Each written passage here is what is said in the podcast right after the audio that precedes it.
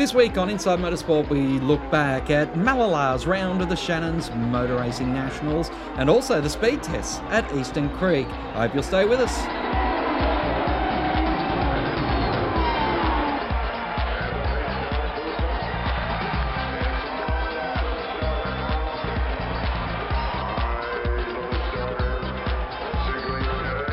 Joining us on the show is Gary O'Brien, the national editor of Auto Action. And Gary, what an interesting couple of weeks that you've had over to Mallala in South Australia for the Nationals and then the speed tests at Eastern Creek last weekend, which uh, had quite a variety of cars.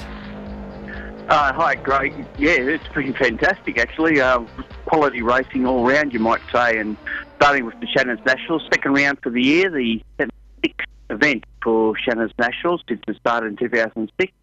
And of course, um, I don't know what was leading the way. There was so much good action going on, but I suppose V8 touring cars would get a plug Ryan Simpson won all three races. The ex Falcon, grey ground uh, Vodafone car, and um, out of Triple Eight, of course, and uh, he beat home Justin Ruggier. You can probably flash it. who he is.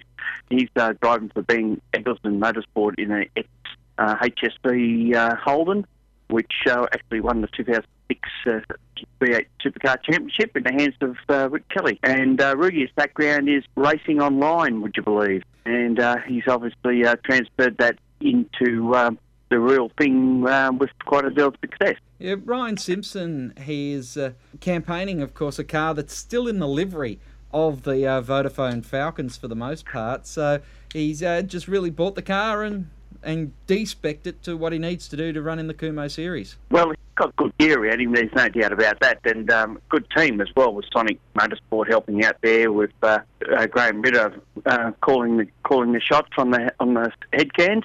So yeah, that is a, a good car. It's only just been restored to its original Dayglow uh, orange and silver livery. It was running in his own colours last year, and of course he had a double in uh, in the V8 development series at Crystal Round. One lot of cars that are great to see back on the uh, the track are the sports sedans.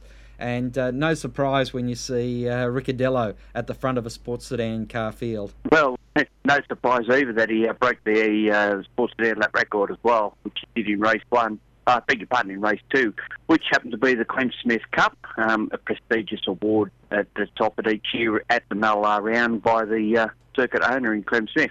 And at the same round, and this is the exception rather than the rule, we had Des Wall Trophy, pardon me, Des Wall Trophy, the um, uh, in honour of the late uh, 2009 champion, and uh, uh, he won that as well. So he had a clean sweep on the day. Darren Hossack could do nothing but uh, follow in his wake in two occasions. Was going to be second in last, but unfortunately had a, a tyre go down on him and uh, didn't and allowed uh, young Stephen Master to get the runner-up spot in the last race. Mm. Bit unfortunate. Their numbers weren't good, but uh, having the first round in South Australia probably didn't help a lot of teams that are based on.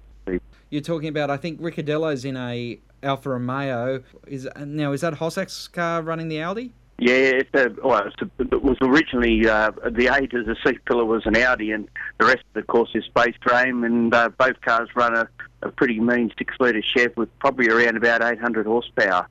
So they uh, they may resemble what their original make is. Uh, apart from that, no, they're uh, they're quite a different beast, and uh, there's more uh, emphasis put on new cars now being built from floods. Um, boat people will know a lot about that. It's uh, you, you actually make a clay model of the, the vehicle you want, and then you create your panels off it, put wrap them around a um, a space frame, and away you go. And that was how Terry Bailey's car was built, the Aston Martin. And I think there's a few more in the pipeline that'll go down that way. The, the base being that you don't need to have the original car or part thereof to uh, form the basis of your, of your racer. Yeah, that's exactly right. It's a it's a pure racing uh, category where it's all race car with a body and a basically a manufacturer's logo thrown on the front of it for uh, goodwill. The, the old days of uh, getting your old uh, Torana or whatever and hotting it up and going car racing are basically redefined as improved production these days rather than sports sedan. One car that is very much uh, available from purchase at the dealer is a GT3 Porsche Cup Challenge car. And, uh, well, actually, it isn't because these cars oh, are, are, actually built for racing. Now, you can't buy these for the road uh, the, particularly the um, 996, 997, and the latest uh, 991s that are racing in Carrera Cup. But to, to further the point, what you're saying, we did have uh, the third round of the GT3 Cup Challenge, and that was won by John Goodacre. He won two races out of the three. Fraser Ross, series leader, won third, but good result for Goodacre on home turf and on his uh, wedding anniversary as well. What a good way to spend it. Take your wife to the races. Yeah, and of course, I, I should have said you can buy these cars directly from Porsche as race cars. There, you're yeah, totally sure. right. You don't, you don't. Yeah, buy you get something that looks like you get something that looks like it out of a dealer, but and there's, there's that many uh, definitions of Porsches. I'm I'm not sure of one from the other, but they'll tell you there's RSs and there's Cup S's and there's all sorts of different ones, and a lot of variety there of what you can buy and, and what are defined as pure race cars. Mm. Very important uh, launch at Mallala was the new vision for Formula Ford racing in Australia, and it was great that the Shannon's Nationals found a way to keep Formula Ford at the national level, if not in the same configuration as what it had been for the last 30 or 40 years. Yeah, well, it was here. Well, it was originally the the Formula Ford Driver to Europe series when it started, and we'd usually got a run in the Formula Ford Festival, which was um, on late in the year. So it was a prize that everyone uh, uh, strived to attain. Then it became the Australian Formula Ford Championship, and now it's called the Australian Formula Ford Series that loses the championship status. CAMS has um, decided that they're going to go down the path of Formula 4, uh, an international formula that that isn't quite so international because each country has its own chassis and its own engine. So I don't know how that's all going to work out, but we wait in anticipation to see what happens there. But in the meantime, Formula Ford Series had 22 starters, and some of the best racing uh, the Shannon's Nationals put on this year were in that category. Uh, Hamish Harden, Hardman was on pole, but he um, eventually finished second to James Golding, who won all three races. So, brilliant weekend for them, a great start to their season, and particularly as most of the competitors are from the east seaboard to, to make that journey over there. So, look out when they get to Winton in uh, June, and we probably have something like 30 odd cars. Mm. Now, the uh, Shannon's Nationals makes its way to Phillip Island for the next round in late May.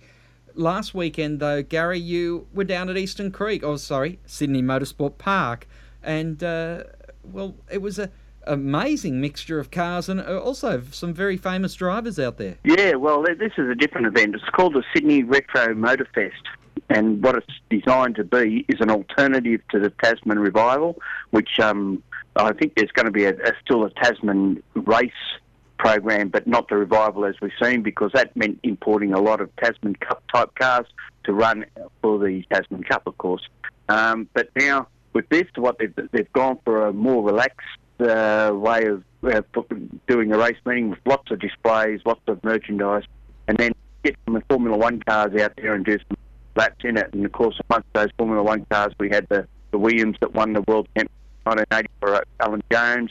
We had uh, a Surtees that was driven by, um, uh, uh, well, name escapes me, uh, from V8 Supercars uh, director of uh, race Tim Schenken. Tim Schenken, and we've had uh, we had a um, uh, Benetton BMW Turbo, Gerhard Berger, amongst uh, a lot of cars. We had a big, big, big engine McLaren there from the US, um, the managed SR4, um, quite a few cars. So all these cars doing laps, and uh, the noise is spectacular, as you could well imagine when Formula One cars get that boost and uh, some of them actually raced the uh, the the the, uh, the Lola Beatrice Lola race and one of the benefits of the race as well. So, but um, in the race itself, uh, Tom Tweedy, uh, naturally enough, in his uh, Chevron B20 slash 24, uh, won the Group Q and R Sports and Racing uh, quite easily.